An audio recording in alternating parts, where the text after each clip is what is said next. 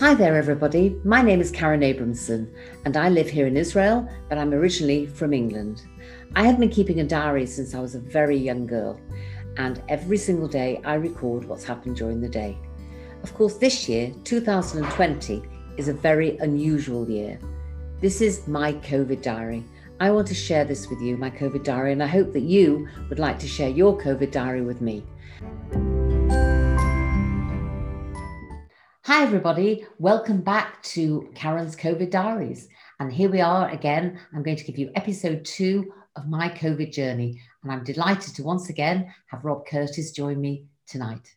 I'm really delighted to be back and um, just hearing everyone's feedback from the first episode. You've really hit a chord with people's emotions because I don't think yet people have registered and actually understood what the last eight, nine months have been for everybody on the planet ultimately. So I am delighted to be back with you and talking about the next stage in the Karen COVID diaries. And it takes us all the way back through to February the 12th, I believe.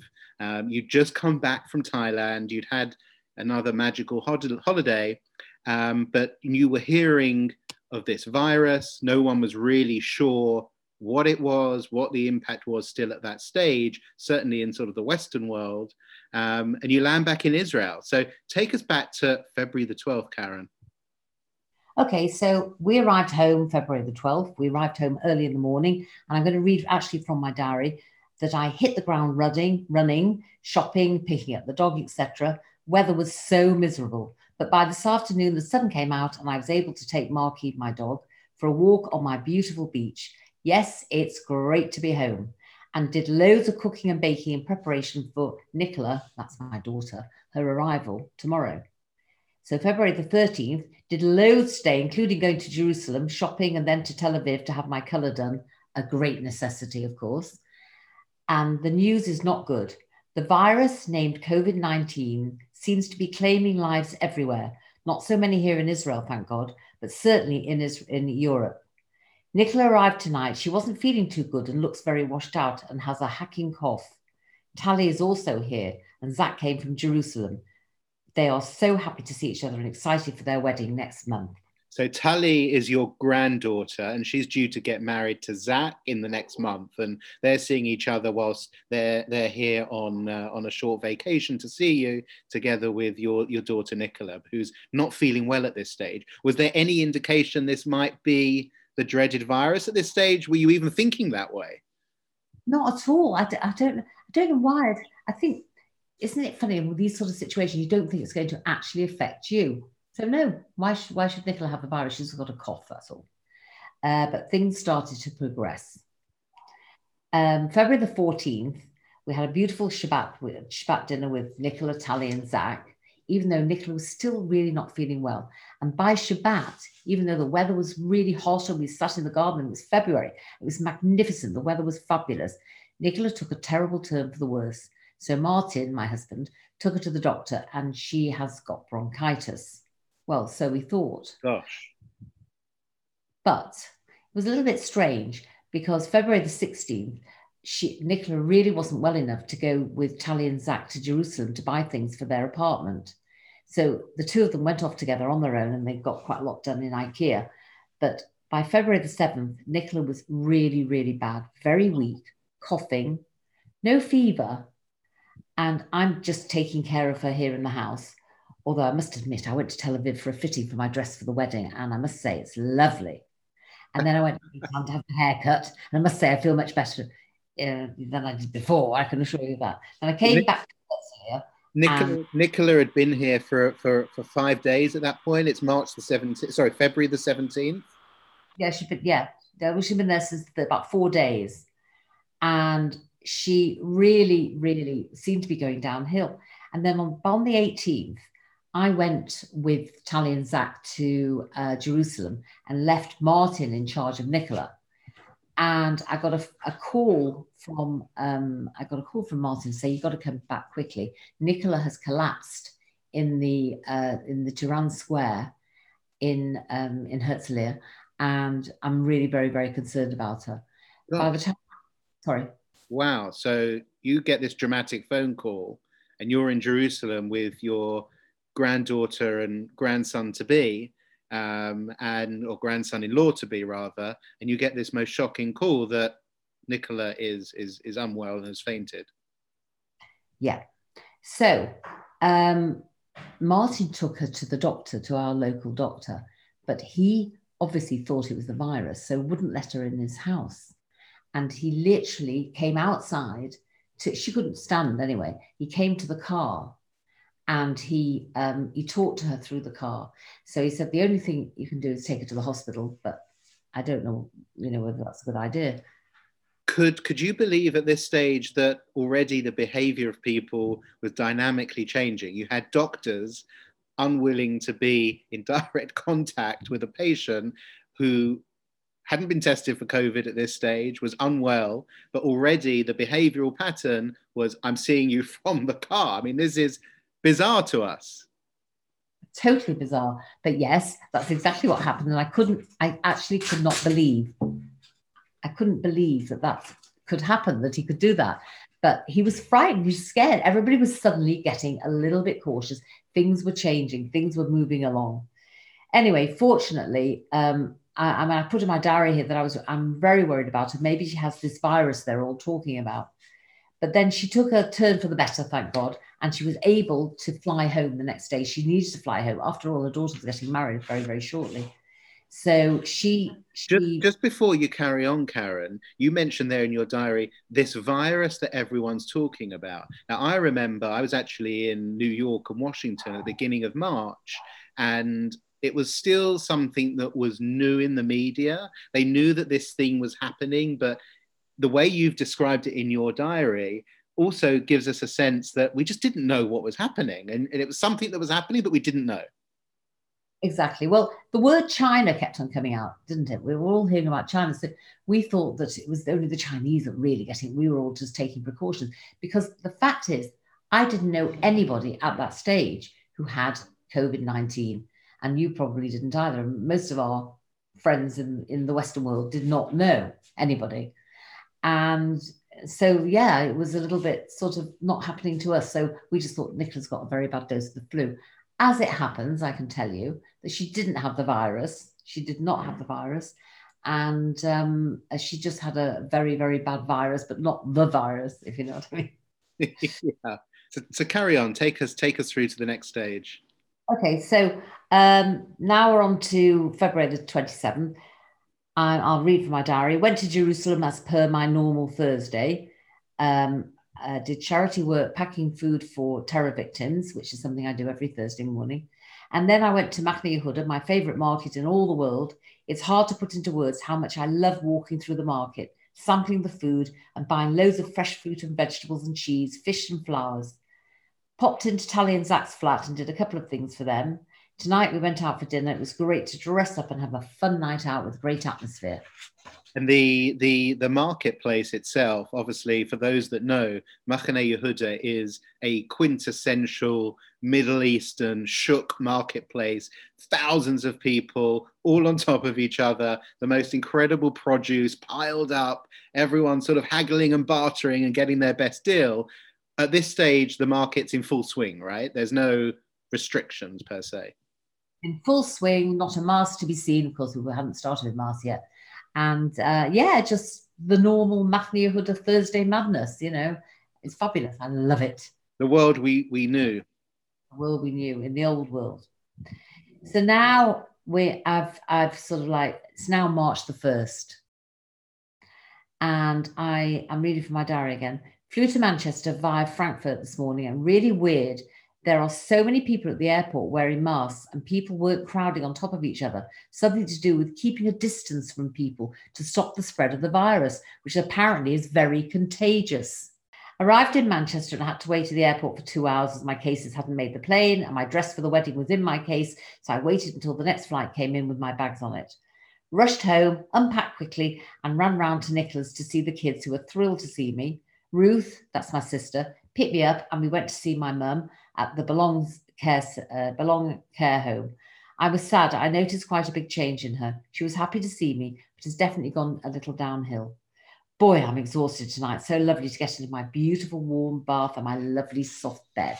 I love that in your diary so far some of the observations that i've really sort of noticed is you're someone who is very keen on noting what the weather was like. And the weather and sunshine and the the mood of the weather is important to you. And and also just the detail around how you're feeling. This is a, a living diary that you know as we said in the first episode this will be a, a living legacy that you know in future generations of the abramson family they'll be able to look back at great great great great grandma karen and and understand what you said and how you felt and the type of person you were yeah, I guess so. Yes, I, I am very keen. I like warm weather. not very good with the cold weather. Don't like rain. and I like being happy. I like being happy. And I'll tell you what, I think getting up in the morning, being able to take put two feet out of the bed and walk across the room and open the curtains, that's what happiness is to me. So March the 2nd and 3rd, spent most of the days with mum. And I think by the time I left her, she was definitely much better, happier and more with it and more like my mummy. Yoni and I got the train down to London. Yoni's my son, my youngest son. Uh, we got the train down to London together this afternoon, and I'm now at Angela and Yoni's house. The boys were so happy to see me. They are th- three little bundle of uh, bundles of fun and energy. This is Andrew and Yoni's children. Um, they're gorgeous little boys. And Andrew and Yoni were actually going on holiday, and that's why I was going to London to babysit. Oh wow! So you're actually being uh, chief cook and bottle washer for these three little boys whilst uh, the parents are having fun in where were they going? Marrakesh. Oh, lovely. So just briefly, they they went to Marrakesh and they were they were really needed. A, it was a very well earned rest. Unfortunately, Angela called me to check on the boys after about a day and a half, or whatever. Well, she phoned me every day, but this particular day she phoned me and she said to me that Yoni was really not well. So I said, uh uh what's his symptoms? He's got a sore throat, um, a little bit of a cough, and he's got a fever. Right, okay. And she said, This is the great second honeymoon. I'm sort of sitting here reading a book while he's asleep. It's very, very boring. So I felt terribly sorry for her because she was so looking forward to it. And um, unfortunately, it didn't quite work out like that. And every day, he wasn't getting better, really. He wasn't really getting better until about um, the day before they were due to come home. He started to improve, um, although he said that he's still still got aching bones and shivery. Mm, not good. Not good. Not good at all. So I was thinking, oh no, please don't have the virus. If you have the virus, you won't be able to get home. I don't think I can cope looking after these boys for another week. I hope you're not missing Angela because that's not true. You know, I love looking after the children. Anyway, they arrived home, and Yoni said he, he said, Actually, I don't feel too good still. So I gave him a big kiss and a cuddle. Mm-mm-mm. Oh mm. dear. Oh dear. Big kiss and cuddle, and had something ready to eat for them. And then he said, I think I'll phone the NHS line, which he did. But it was very, very, very different to what goes on now, I presume. I don't I actually don't know what the system is in, in England. I know it is in Israel, but in England. So he phoned the NHS line and they asked him a few questions of which he said no to all of them except for the fever that he did have. And she says, Right, you're fine, you haven't got it. This girl on the phone told Yoni that he didn't have the virus. As it turns out, he did have the virus. Wow, okay. So, I mean, it's now we're all trained epidemiologists and virology experts. And, uh, but then, I mean, we were going on such little information um, and there were, you know, limited testing, especially in the UK. And, and he had it, but they told him he didn't. I mean, absolutely. Well, they t- they haven't examined him or taken a test or done anything. So anyway, those were very very early days. Anyway, after that, I went back to Manchester, and I arrived in Manchester, and it was um, I put in my diary here. Martin is on his way to Manchester and is very emotional. It looks like Israel is about to go into lockdown. Does that mean we won't be able to get home? Really stressing. Do I really want to go home and leave my kids and mum here? Such a worry. These are such uncertain times. And what date was this? This was March the 9th. Wow. This was Purim. This was actually Purim. This was Purim. And it was a very strange Purim because actually, if you look back, you'll see that Purim was when it really started for, for all of us. This is this is when people got in, infected very badly because you know the seudas were going on, there was parties going on. It was bound to happen, and it did. Purim was the time when when people got infected, and we went to um, we went to a party at the Beck at the shul, and it was in in Manchester, and it was great fun and everything else, and everyone was on top of each other, and everyone was trying not to be, but they were. And I'm sure lots of people caught the virus from that very one, just one small event. Um, I've written here in my diary on March the 10th the news here is getting worse and worse, and Italy seems to be having more cases than everywhere else, and they will for sure be going into lockdown. What is lockdown anyway? I put. Wow. So again, these words that we're now so accustomed to, particularly in not only English, but for you and I in Israel, we've got all of these extra words that we've learned that we never knew before. Um, and, and, and this, this concept of being personally limited by law was completely alien at that stage. I mean, this was the stuff of you know second world war or bomb shelters or you know unfortunately we experience some of these things sometimes here in israel when there are you know these unfortunate uh, you know missile attacks but you know the idea of being locked in is is a big mental health alarm that you know has impacted many people um, in, in different ways but we didn't even understand at that stage exactly when i said when they said lockdown i thought what is what is it what can it be Anyway, um, so I put in my diary here that the coronavirus is now being labelled a pandemic, a pandemic, pandemic. I can't say the word pandemic. And every day, more and more people are dying and are testing positive for the virus, and still no vaccine. I'm so worried about the wedding. What will happen? We have 450 people all looking forward to coming to Tali and Zach's wedding on March the 22nd. I'm spending as much time with mummy as possible. You've got you're sort of fighting a, a, a, a, you know brackets war on a few fronts. You've got you know Yoni and Angela. He's had or still has corona. You've got obviously wanting to see and care for your mum um, and the impending wedding and the impact of all of that. And then you've got Martin coming into the UK from Israel where they're saying lockdown. I mean, this is a you know a, a situation where you're you're dealing with a few, few things. Exactly, exactly. And on March the 12th, I put COVID 19 is galloping along at an alarming rate. And now all the schools in Israel have been shut. And here in UK, everyone is panic buying. I went shopping with Dassie, that's my youngest granddaughter, to Sainsbury's, and the shelves were empty. For some unknown reason, people are buying excessive amounts of toilet paper. And that is something I just can't work out. my toilet paper. Maybe they're making pizza with a toilet paper base. Nicola is getting so anxious. What will happen re the wedding in two weeks? And we don't know what to do. We're thinking of staying here until after Pesach, which is another month away. And hopefully by then the virus will be over. Oh boy. wow, what a statement. I know, I know. And March 13th, oh my God, this coronavirus is gathering momentum and the news is not good. Martin has told me that we need to leave the UK as soon as possible. I'm heartbroken. I want to stay with my kids, but Martin says it's too dangerous.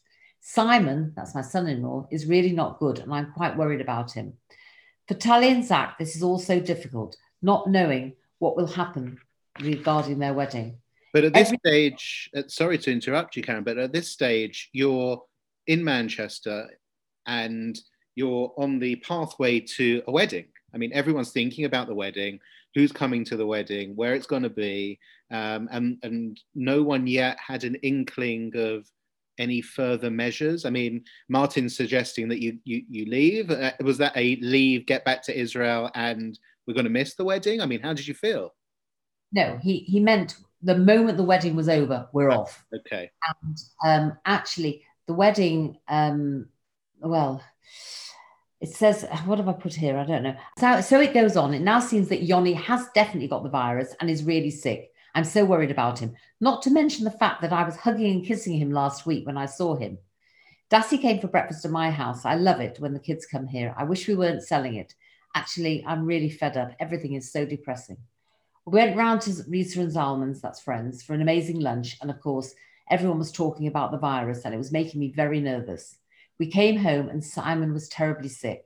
Tonight, we made a decision, in light of the fact that the virus is indeed moving very quickly, to bring the wedding forward to Thursday this week. I pray everything will work out okay. So we, yeah, we brought the wedding forward.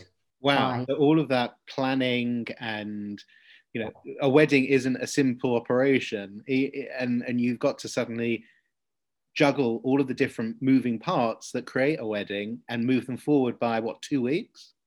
Yeah about yeah about 10 days. I mean what you see we were hearing about people making weddings and people not going to the weddings or going and not holding hands when they're dancing and stuff like that. And it, nicola and simon are very responsible people and there was no way they were going to do anything that was either against the law or well they hadn't brought a law out just yet. Although they were starting to if i remember rightly boris johnson came on the television every single day and he was making statements about um, you can only have um, a gathering of 50 people. That i think that was what right around about that time was a gathering of 50 people only. And then i remember he made this this very dramatic statement when he said you have to understand that many of you are going to lose a lot of loved ones at this time and it was like this, and it was such a statesman's speech, but it's scary. And I'm thinking, it can't be. But of course it was. I mean, it really, really was. So we, it was very, very difficult. I put here on March the 15th. It's all so difficult and emotional. I'm in such a state, packing up my house as it's sold, and the buyers want us out by April. I'm trying to be brave, but actually, it's a big thing giving up my home in Manchester, having lived here all my life. It doesn't help that I'm worried about Yoni, as he's really not very well at all and I just wish I could be with him. I can't bear the fact that he's not well and quite obviously has the virus.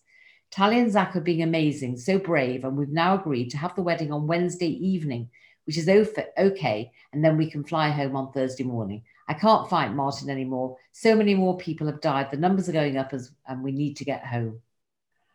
And then March the 16th, and so the pressure continues. Everyone is so tense. It's only Monday and we have to get through to Wednesday. And this was the whole thing. It was Monday and Tally was like, what happens if they make it only 10 people? You know, and it was like every night watching watching the news to see what is going to actually happen. It was horrendous, absolutely horrendous. And once again, I went shopping with Sammy, that's my grandson, and Dusty to Sainsbury's. And once again, the shelves were mostly empty. I mean, there was literally nothing there especially toilet paper. Still haven't worked out what people are doing with thousands of rolls of toilet paper I put here. Um, and then uh, tonight, Tully's friends came round and they tried to make us some kind of a hen night. The world has gone mad, and I've never seen Nicola and Simon so stressed. Gosh, I hope they're not going to be mad about all this. the the the time of a wedding obviously is completely joyous. And of course, there are pre-wedding pressures that everybody faces like normal. But this this was something else, is what I'm hearing. This is a very very tense period.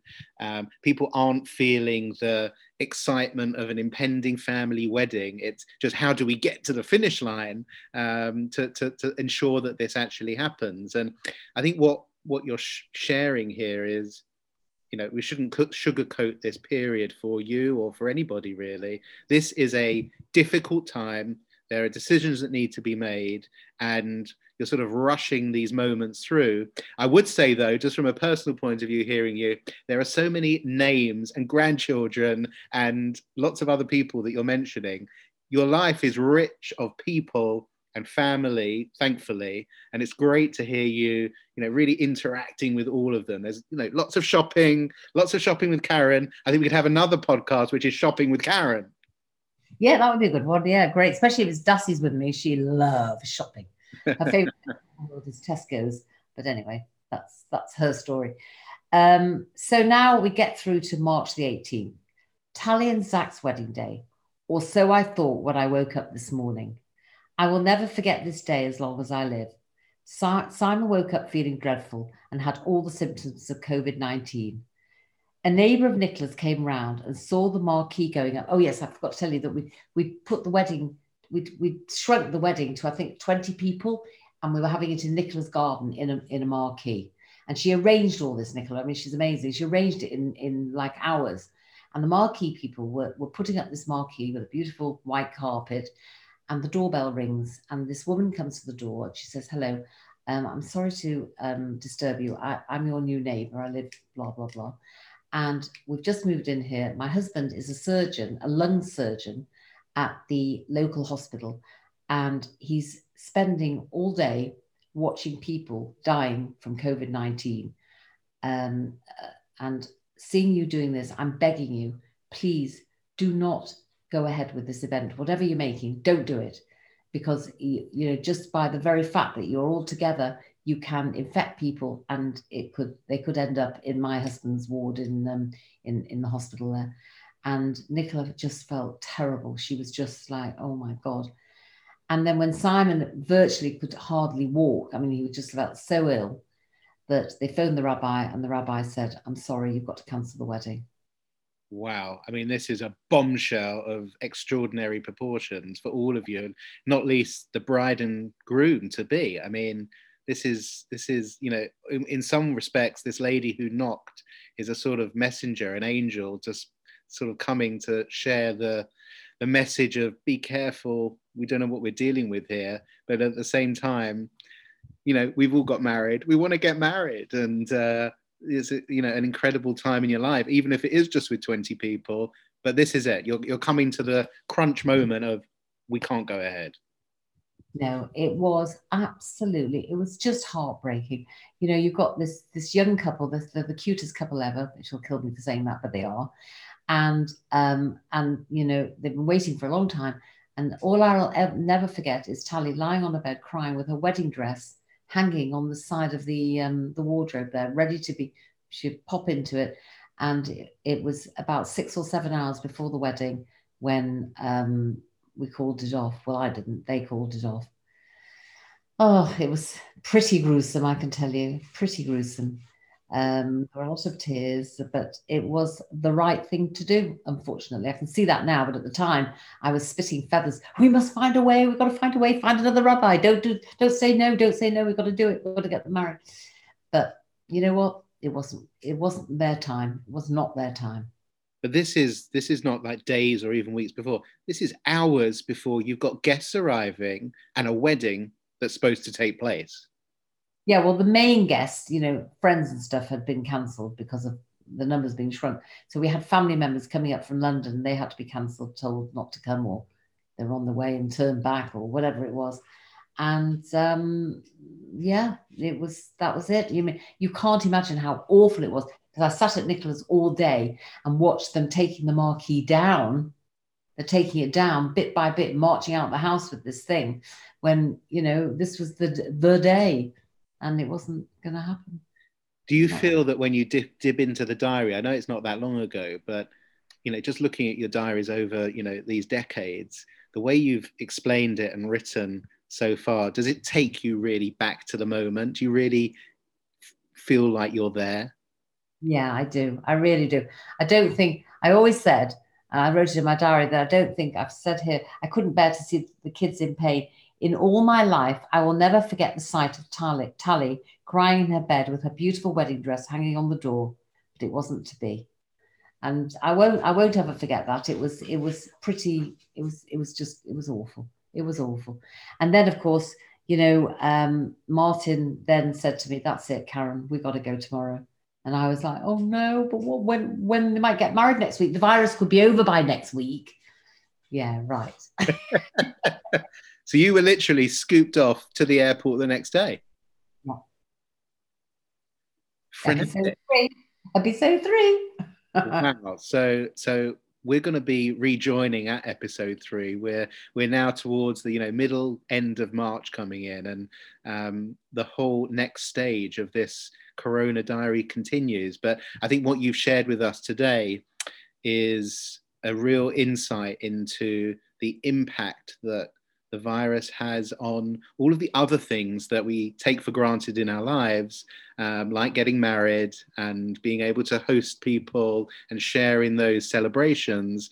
Um, obviously, it compares not at all to losing people, but this virus has infiltrated every single part of our life. And your diary is just showing us the, the tentacles that Corona has on the activities that we, we, we as I say, take for granted and, um, you know, big moments, big emotional moments that are turned upside down. And, uh, you know, we, we all sort of come from this episode really feeling for Tully, who uh, I know what happens next, so I'll save that for later. But um, thanks for sharing another great episode, Karen.